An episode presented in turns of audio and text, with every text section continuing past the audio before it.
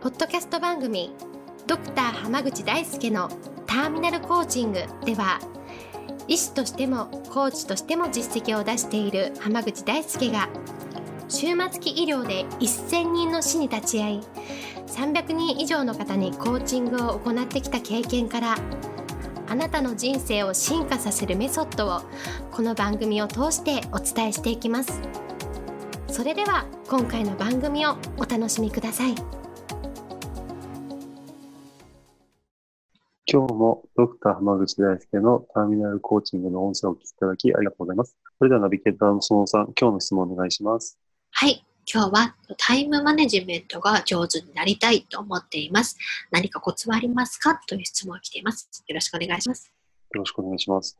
タイムマネジメントうまくなるためのコツっていうよりかは、実は根本的な原因を知って、あの、タイムマネジメントが下手な根本的な原因を知っておくと、すごくね、うまくいきやすいなって最近ちょっと気づいたんですよ。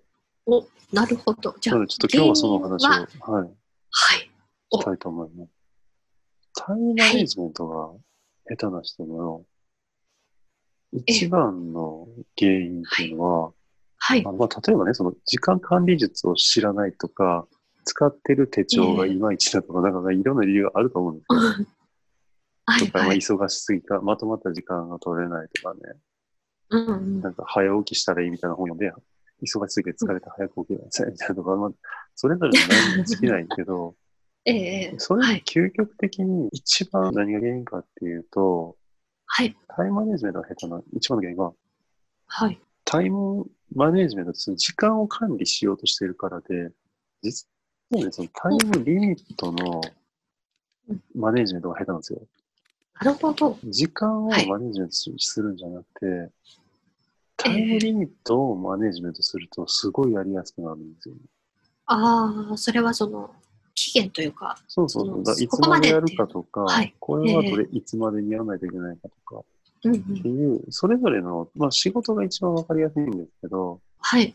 仕事ってこう、例えば特殊な職人さんとかでない限りは、うんうん一つの仕事だけに注目、あの、注力して、他のこと一切気にしなくていいみたいなことってなかなかならないじゃないないですね。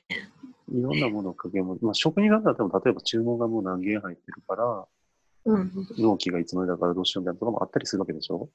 はい。っていう中で、そのええ、人生っていうそのものを管理しようと思うと、期限っていうのをちゃんと意識できてるかどうかってすっごい大事なんですよ。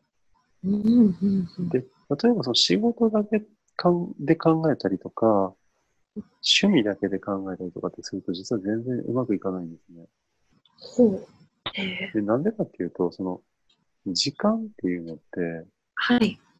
都合よく仕事だけ時間を切り取ったりとか、うん人付き合いだけで時間を切り取ったり、家族関係だけであの時間をと切り取ったり、婚活だけで時間を切り取ったりってもちろんできないでしょできないですねう。。人生でそれらのことすべて含めて時間なわけですよね。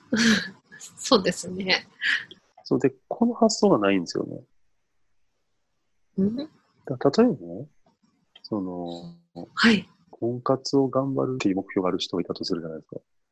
ええでもじゃあ婚活を頑張れる時間っていつが一番効果的なのかって考えたりしないんですよ、みんな。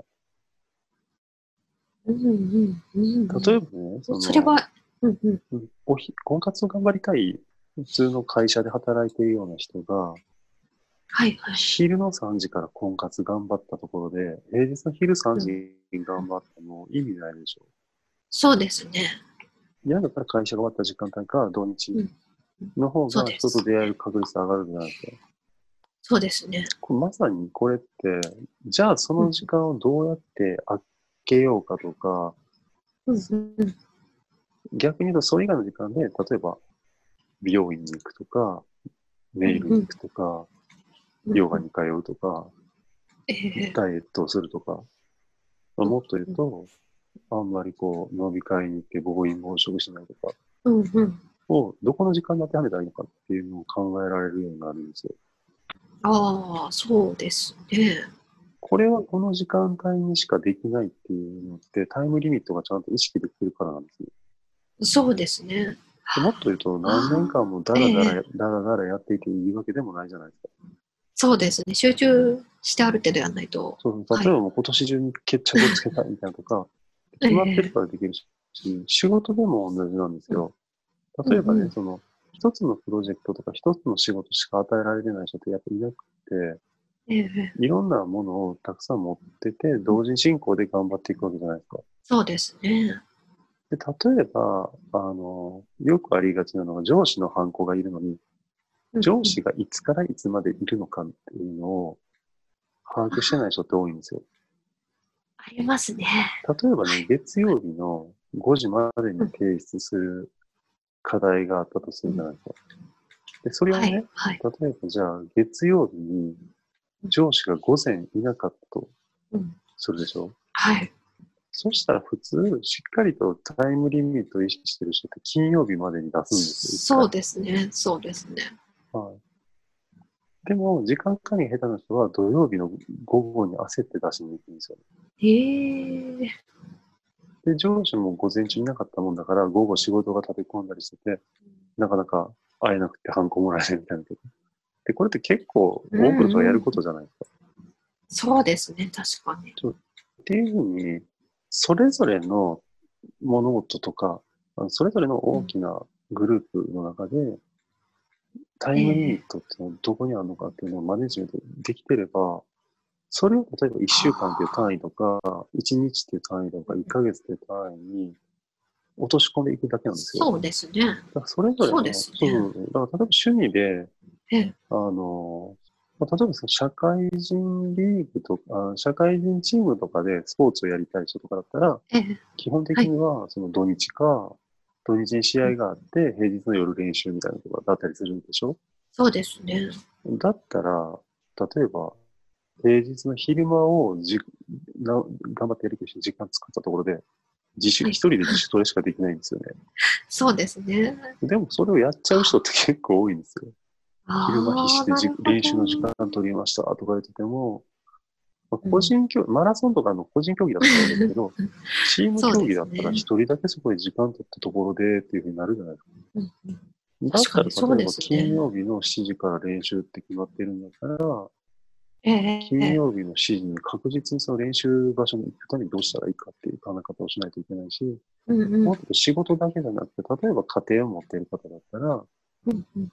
その家族とのバランスっていうのも考えないといけないんですよね。そうですね。例えば金曜の夜練習行って土曜も日曜も試合でいませんとかええ続いていくと、それはもう家族からの不満っていうのが出ていって、ええ。結局続けられないみたいになったりそうですすね。るわけなので、その辺をマネジメントしていくっていうのがすごく大事なので、うんつまりタイムマネジメント下手な人ってタイムリミットを全然意識してないんですよ。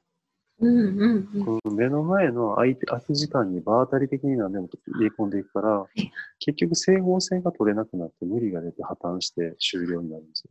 ということは常にそのリミットを意識してこううまくは当てはめていくというかこう突っ込んでいくっていうのをやっていけば大丈夫そうです。それぞれいつまでにやらないといけないかとか、いつしかできないのかとか、ええこういうふうに考えていくと、ええええそうですね。そうそうするとね、1週間っていう単位で、1日だとちょっとそれが難しい時はありますけど、ええ1週間っていう単位で考えれば絶対うまいこといくんですよね。そうですね。うん。これはここしかできないものっていっぱいありますからね。そうですね。うん、で例えばサラリーマンの場合だったら、いあの通勤とあの仕事してる時間っていうのは家族とは一緒に過ごせないわけでしょ？そうですね。じゃあそれ以外の時間を家族と過ごしたりとか、友人と過ごしたりとか、婚活になったりとかみたいになってくるんですよ。